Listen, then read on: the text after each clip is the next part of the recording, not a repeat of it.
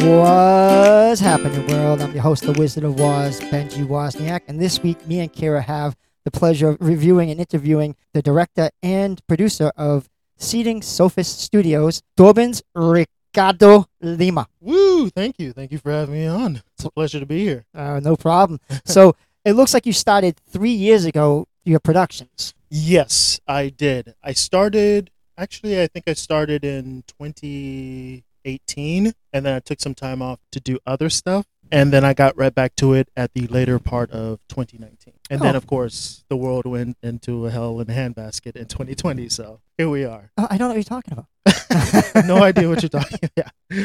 So, looking through your works, it says you're a producer and a director, but it looks like you're more on the production side. Is that more where your passion lies? Yes, definitely. I definitely like doing the behind the scenes uh, aspects of it, you know, getting everyone into place and organized. And I just like that whole organizational thing. Absolutely. Now, how do you pick your projects? Because looking through your work, you have a little bit of everything. So, what what stands out to you? What's your process? What's like kind of how you pick what you want to work on and what you want to highlight? Well, first off, I'm a terrible writer. I've tried to write my own material and that never works out. So, the first thing I try and do is find a good writer that I can sort of work well with. Once I do that, then the stories that I sort of have in my books, I sort of work with this writer and we come up with what will be A, the most interesting, and B, would also be sort of I'm looking for play well in the time that we're in. So, that's generally how I go about it. That's awesome. So, um, the two shorts that we watched was about the sisters at the picnic and the surprise party. Well, the unsurprise party, and they, I thought they were both really interesting, kind of quick character studies.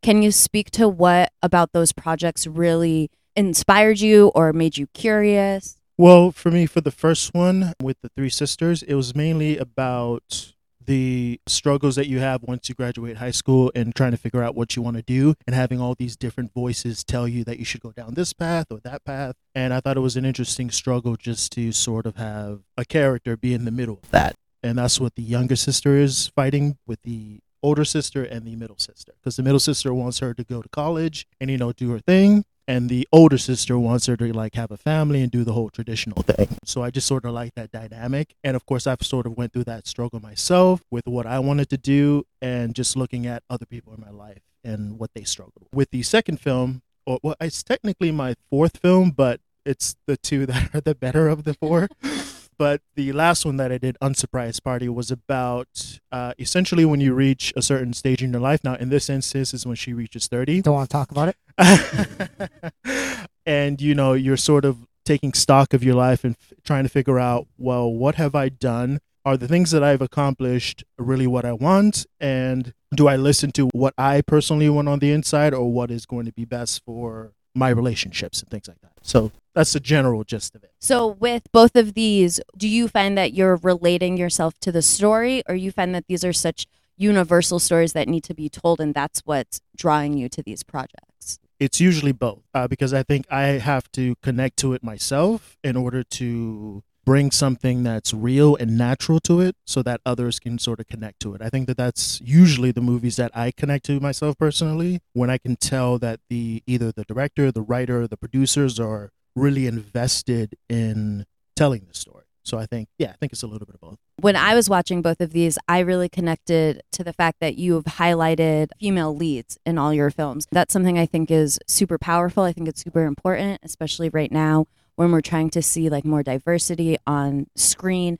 Do you like working with female leads or is that just how the luck of the draw happened with these stories? it's for me i mostly focus on the stories like i set out a sort of list of movies that i wanted to sort of work on first uh, usually i would start on the ones that don't require much in terms of production so i generally start with the ones that are easier if you want to call it that and then i work my way up to the ones that are harder and more difficult and that i think are more interesting but yeah i mean i just like working with people who are cool interesting and can bring something to the characters you know what i mean it just so happens that it's the two that I've done is mostly with with women, but there's definitely um, yeah. I mean, I don't have a problem with that. Yeah, Tell me, tell me, I want to know. no, no.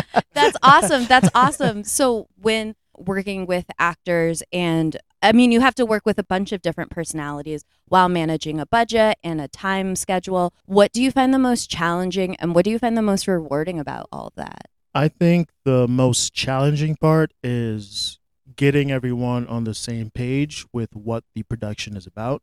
That narrows down to the writer and us getting on the same page with everything. We don't have to agree on everything, but as long as we, we understand the general idea that we're trying to get onto the screen. The second thing is obviously getting it familiar and on the same page with the actors. Uh, that generally is much more difficult. I've done acting in, in the past myself, so I'm a little bit more comfortable with how I communicate with actors and talk to them. But yeah, I think those are generally the harder parts, like the behind the scenes stuff where you're like, you know, you're trying to find the place to do the shoot or you're trying to find the money to get things paid for is it's difficult, but it's not as difficult as, you know, working with everyone else trying to fulfill the same idea. That's awesome. That's really interesting. It sounds like you have a really good head on your shoulders on how to communicate with people and you have these people skills. Just as we're doing this interview right now, the Venice Film Festival is going on and there's a lot of drama surrounding the Don't Worry Darling press and how the the shoot and the production was run really poorly, how Olivia Wilde was a poor director, how there's all this drama. How do you feel as a producer? How do you feel watching something like that on such a massive scale? Do you think it's more part of like the celebrity of it all and like the drama of going to celebrity cultures and these events, or do you find that it is unprofessionalism? Are you familiar with the situation? I'm not too familiar with the situation, but generally, when you're talking about the bigger cats in the industry, like, you know, Warner Bros. or any of these other big industries, there's generally going to be conflicts because there's a lot of money on the line. And money attracts good people and it attracts people who are just absolutely horrible. So, I mean, I think if a company in general just sort of has a sort of standard to begin with when they're working with anyone who's involved in their productions. I think that just sorts that that helps you prevent having these sort of issues when you go down the line, whether it's paying people on time, you know, just being a good person to work with. I mean, I don't think that that should be that difficult to ask from, you know, people just to be good to work with. Uh, because when I'm casting my things, that's like the top the top thing that I'm looking for can I work with you? Are you going to be someone when you get on set and you're going to have conflicts with other people on the set? Because if you are, I don't care how much money I paid you. I don't care how good of an actor you are. If you start making trouble, you're gone. Because I'm trying to keep an atmosphere that's productive and obviously safe and everything else. Oh, absolutely. And I think that's so important. And I think now we are seeing production houses and directors um, and showrunners moving in a direction like that. Whereas before, maybe if they created more of a toxic level for people that were considered talented. Obviously, I'm speaking from the outside. I've never done this. I just consume media. So you had touched upon doing acting, directing. How did you fall in love with performing and movies? What sort of ignited this passion for you? So I think a bunch of things contributed to it. There was a drama teacher that really got me into it. But I think when I saw the behind the scenes sort of featurettes for uh, Peter Jackson's The Lord of the Ring, I was like, I was, I mean, I can't even describe it, but I was blown away at how much those people cared about what they were doing. I mean, there's so many, there's so much footage from those three movies that it's literally more than the actual films themselves. And you can just tell that everyone who's working on it, whether they were frustrated or not, because, you know, the misgivings of the days uh, and all those long days of shoots, you can tell that people really cared about creating one unifying idea or one unifying project. And that to me along with my drama teacher sort of getting me involved into acting and the stage primarily, I just fell in love with it. And it's just been something that I've always been attracted to and surrounded myself with. That's awesome. And we've talked about The Lord of the Rings on here before. I mean, that those movies 20 years old and they're not dated a bit. The production on that, filming in New Zealand, every person, I mean, I fully agree with you. They are incredible what projects would you say you have on the horizon? Anything you want to talk about? Anything that's like really exciting you right now? Oh, yeah. I do. One of my writers created a script that is honestly it's it's amazing to me. I can't wait to work on it. It sort of deals with a situation that I had with a friend who committed suicide, and it's sort of based on that and sort of what the struggles were with this person. I'm planning on doing a short film about it and then at some point do a feature length project with it. But it's, yeah, the way he characterized the characters and the inner struggle that this person is going through i'm right even right now i'm having goosebumps because i really want to be able to do that particular film well so i'm putting it on the back burner until i get enough resources to actually make it proper That's exciting. So, what would you say your full vision is, at least for the short of it? Are you planning on also directing it, or are you just going to stay completely behind the scenes? I think for me, I primarily want to be a producer. I want to be able to greenlight whatever projects that I want to greenlight. And there might be some points where I want to direct a certain thing because I think that I might have something of value to add to it. But generally, I want to stay in behind the scenes and be a producer and just make sure everything works properly. So yeah, that's generally what uh, what I think I will be doing. And generally, my goal, my end goal, is to produce feature length projects. But those again are they require a lot of preparation. So Oh, preparation, funding, a lot of resources and time. You had touched upon funding was not the hardest struggle. Are you finding now with the rise of like TikTok and social media and everyone wanting to break into this industry that there are more opportunities for funding to happen for your films like this and things that you're passionate about? Yes, I do think it's yeah, but uh, most importantly, I think it's granted there is a lot of competition nowadays, but there's also a an ease to uh, get in contact with your actual customers, like people who are interested in the films that you're doing. Whereas before, you sort of had to go through the big sort of studios in order to connect with an audience. But nowadays, you can just flip on a camera and you can talk directly to whoever's interested in whatever project you're doing. So I think it's the best time to be anyone involved in anything artistic because at the touch of a finger you can you can get in contact with anyone who's going to be interested in your projects really. So I'm not sure if I answered your question. No, but, you did. You did. No, don't worry. but yeah, yeah, I, I do think it's it's a little bit easier. There's definitely struggles, but it is much easier than it was even 10 years ago, I think. Absolutely. Now, I know that you had been in New York for some time and now you're here in New Hampshire. How do you find the climates of surrounding media and production? People think of New York as like the hot spot, New York, LA, the bigger cities, but you've actually removed yourself from those places to come to somewhere smaller where people don't really associate with that. What were your ideas for the move? Was it personal and not business related? Are you finding Um, there's definitely struggles, but for me, I think nowadays you don't have to be in the bigger markets. Like I grew up in Florida, so the Miami market was closer to me, which I could have stayed at. But I decided let me go try LA for a little bit, which I did. Absolutely hated that whole experience. Sorry to all the California, all the California people, but I really didn't like it. A because I like the seasons, primarily winter, but the weather just didn't agree with me. It reminded me way too much of Florida. So New York was naturally the other choice. So I went to New York. I went to a conservatory where I sort of did acting mostly just to kind of get a sense of what that's like. So okay, now I'm losing the point. What was your question again?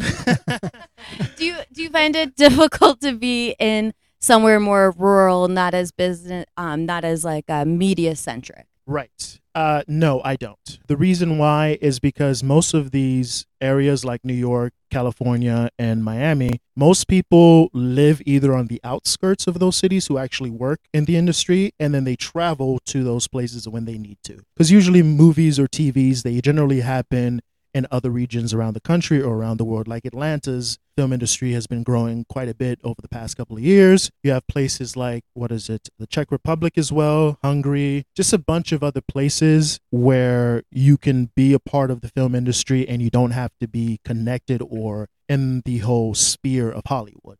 If that makes sense. So, moving out to New Hampshire was definitely a challenge, but I tried to plan it where I was close enough to a big market, but far away where I don't have to, to deal with with those interesting struggles, which is Boston, uh, because that's the biggest market in New England. So, yeah, I think it's it has its ups and downs. Absolutely. So when you said when you're mostly getting like looking for talent, like actors or directors, are you pulling from a Boston pool, or are you trying to pull from a more local pool? How do you kind of go about the process of casting um, your productions? So usually the places that I go onto are places like Actors Access, Backstage, and then there's this new one that I figured out because I talked to a few actors, which is New England Film, I think it's called. newenglandfilm.com, I think it is. So yeah, I generally try and find those who are more local. It's generally harder to find higher caliber actors. Generally in this area, I found that a little bit difficult. But again, I generally always try and find someone that I could work well with and who can work well with others. So that's generally what I go for. Because even when I was in New York City, it was still difficult to find someone who was A, talented, and B, could be worked with. So those struggles haven't gone away because I moved. So yeah, I think it, it, again it has its struggles, but there's definitely some talent here in the New England area. To the left. And- To the left. I didn't quite catch that hint. Ben. to the right. To the right. but uh, yeah, yeah, definitely. I think yeah, it's just something I have to get used to because if I were in New York City, I would still have to deal with the fact that most of the people that I know in the industry fled once 2020 happened. So it would have been difficult if I had stayed there. So here we are. Very, very cool. So I know we've talked mostly about like film and movies. Would you ever go into stage production or theater in that regard? Or is it like that's a big no? Oh man, stage is where I started in terms of acting. Like I did quite a bit of Shakespeare when I first started doing anything involved with the arts. So it has a place in my heart because there's nothing, and I, I'm sure actors out there can agree, there is nothing like being on a stage where there's an audience waiting for you to tell them a story. That sort of high in a sense that you get when it's like, you know, if you make a mistake, there's no going back to the editing station and uh, redoing it. It's like you go out there and, and you deliver or you fail. I love that whole experience. So I'd love to do something in theater, but it's not in the forefront of my focus. Yeah. Of course, absolutely. Sorry, Ben, I've been really hogging this interview. I am I feel so poor. Do you have anything to any questions or anything? So at the beginning of this, I just want to state that I said Kyra is the one that has all the technical questions and knows all the stuff like that is going to be serious stuff, and I'll be like the comic relief. She said, "No, no, no, no, that's not true," and I to- nailed it. No. all right, I do have a question. So you had spoken to me. Dorbens works with me, by the way. So and so did Kyra at one point. She moved on to another store, but we all work together. So we all are very well acquainted with one another. And Dorben has to put up with all the crap I do Here we go. and I do a lot of crap. But you told me a funny story about that uh, one of the scenes where an intruder came into your film set because you were on the live location. You want to share that with the public? yes. So this intruder was a squirrel who decided that he was going to have his moments and no one was going to stop him. And no matter what we did, he just kept com- he or she, I don't know, just kept coming back. Like and it was like the timing was always perfect. it was like when we weren't shooting, nowhere to be found. The moment the camera turns on, the sound is put on, boom, there you are. It's like, wow. It was just amazing. And literally, there were like at least five or six of them just hovering around because we were in a gazebo and they were just, I, I because we had food, I think was obviously the biggest problem because, again, this was a picnic scene. And yeah, they just kept coming and coming. It's just, yeah, it was ridiculous. I can is relate. Hysterical. I can relate because if you look at a lot of our pictures, my Chihuahua has his head in most of the pictures. he is not in the room right now because we have to keep him out because he is a freaking camera hog. I'm just letting you know. That is hysterical. Now, speaking of that picnic scene, it was designed very beautifully. Did you have a set designer or was that you? Who I love the eucalyptus and the bowls of fruit. It was, I mean, it was sponsored by Trader Joe's, right? Yeah, that's definitely what the actors said. They were like, "Are you getting funded by Trader Joe's or something?" It's like everything is Trader Joe's. yeah, I mean, pretty much everything was me in terms of setting up the design. The actors obviously helped as well. They set things the way they thought would be more most interesting and all that kind of stuff. I sort of, you know, allowed them to do that. A because I didn't have anyone else really there to do it, and B because I think it just it gets them a little bit more invested in what's going on. But uh, yeah, it was definitely all me, mostly me.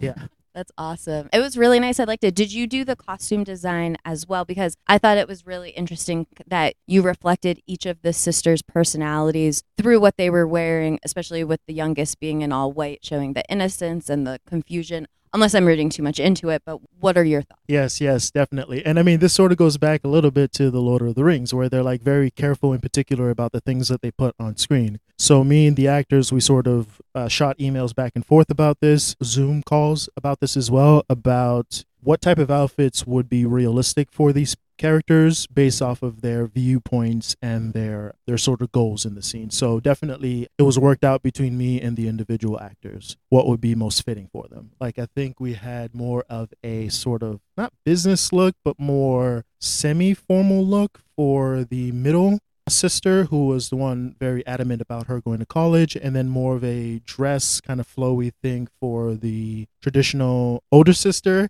And then for the younger sister she had more sl- slightly an edgy look uh because the actor was like maybe she would wear these boots you know that would make her uh, you know a little bit i think they were like the what are those boots The Doc Mart. yeah yeah there it is yeah because she was like that would add a little bit of flair with her character so yeah yeah that was interesting Yeah, I really thought it was really cool. And now speaking to you, knowing that you love Lord of the Rings, all those little like details and nuance makes um, sense to me. Are there any movies or anything that you're watching right now that's really inspiring you? Anything that is on like the forefront of your mind? Ooh, I knew I was gonna get this question because it's always hard for me to pinpoint a movie. I mean, I've generally at the moment have been rewatching a lot of older films and older things. Like I actually watched The Spy again, uh, which I know you guys are gonna talk about uh, soon. So I watched that last night and this morning. Been watching The Lord of the Rings again and The Hobbit, Children of Men. I've been revisiting some older series like Roswell, the original one, not the new one, which is not that great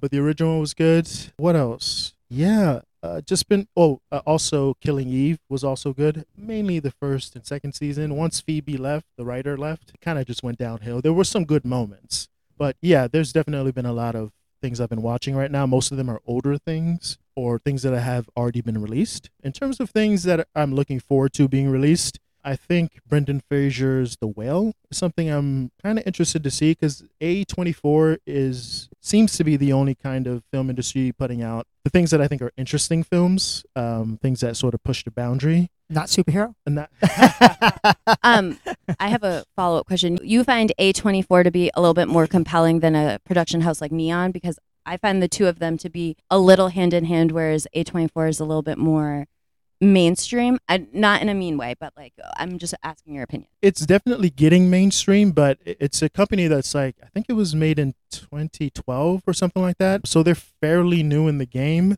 I guess you can kind of compare them to Netflix, I guess, but uh, in terms of like not being that old but now becoming the mainstream. But yeah, I just like most of their older stuff like, you know, The Lighthouse. Breakers. I haven't seen that. Did you watch Moonlight? No, actually I didn't.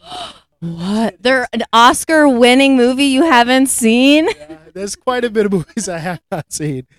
I think the last film that I saw from them was Everything Everywhere All at Once or something like that, which was it was it had its interesting moments. I thought it was crazy. I was like, wow, what the hell am I watching? I loved it. I this is wild. was- what? I mean, it was good. I was like, because you're the one that told me to watch it. So I was like, oh, I'll watch it. And I was like, what the hell am I watching? I, I if you're gonna do a multiverse movie though, I thought Michelle Yeoh was yes. first of all a fantastic lead, and I thought all the callbacks to different films. I thought the costuming was beautiful. The mother daughter relationship I thought Yeah. was incredible. Um, but obviously everyone has, is entitled to their different opinions. I would just like to point out he's talking like old. And he's mentioning films that like when and I, you know, I, I'm thinking Gunsmoke and Bonanza. He's like, oh, and, and and Killing Eve, and I'm like, I'm all old, Citizen Kane, is that what you wanted to hear? right? I mean, I'm like, come on now. I'm like starting to feel like Grandpa Moses over here. Oh oh, man. Well, did you have any other final thoughts, Dorbens? I loved having you on. I'd love to have you on again. If you'd ever want to come on with your writer, we can talk kind of talk about your process that you guys go through together. Yeah, he's like in a different time zone, so it might be a little difficult to get him over. we got Zoom. Uh, yeah. Any final thoughts? No, I mean, I really appreciate being, you know, brought onto the show. This is exciting to talk about, you know, interesting things and things I like. Yeah, I don't have any major final thoughts, I guess. Well, everyone check out Dorbens' YouTube channel, Seeding Sophist Studios. Yes. Oh my God. I knew it was three S's. I got confused though. But check out his films, support his work. He's truly a great producer on the rise. We're so happy to have you on the show. Nice. Do you want to throw out some love to your actresses? Yes, if I could remember all their names. Yes, so yeah, definitely. Thank you to the actors on Unsurprised Party. I'm not gonna try and remember your names. Smart move. and Someone's Future. Yeah, you guys were awesome. You were, you know, what more can you ask for? You were a pleasure to work with, and um, I hope to work with you guys in the future. Definitely. Beautiful. Awesome. Well, Dorbens, thank you again for spending some time with us. I had a really great time. It was Yeah. great to get to know you a little bit more. It was fun. It was a lot of fun. Uh, would you like to be on again sometime? Sure. All right. 50 Oh, you bucks. trying to get me on record? Yeah. 50 bucks. Second time's a pay. No. I'm kidding. I'm kidding. I'm kidding. So, y'all, we'll have the link to Dobin's YouTube channel on our bio. Thank you all for listening, and please tune in next time to Woz Happening.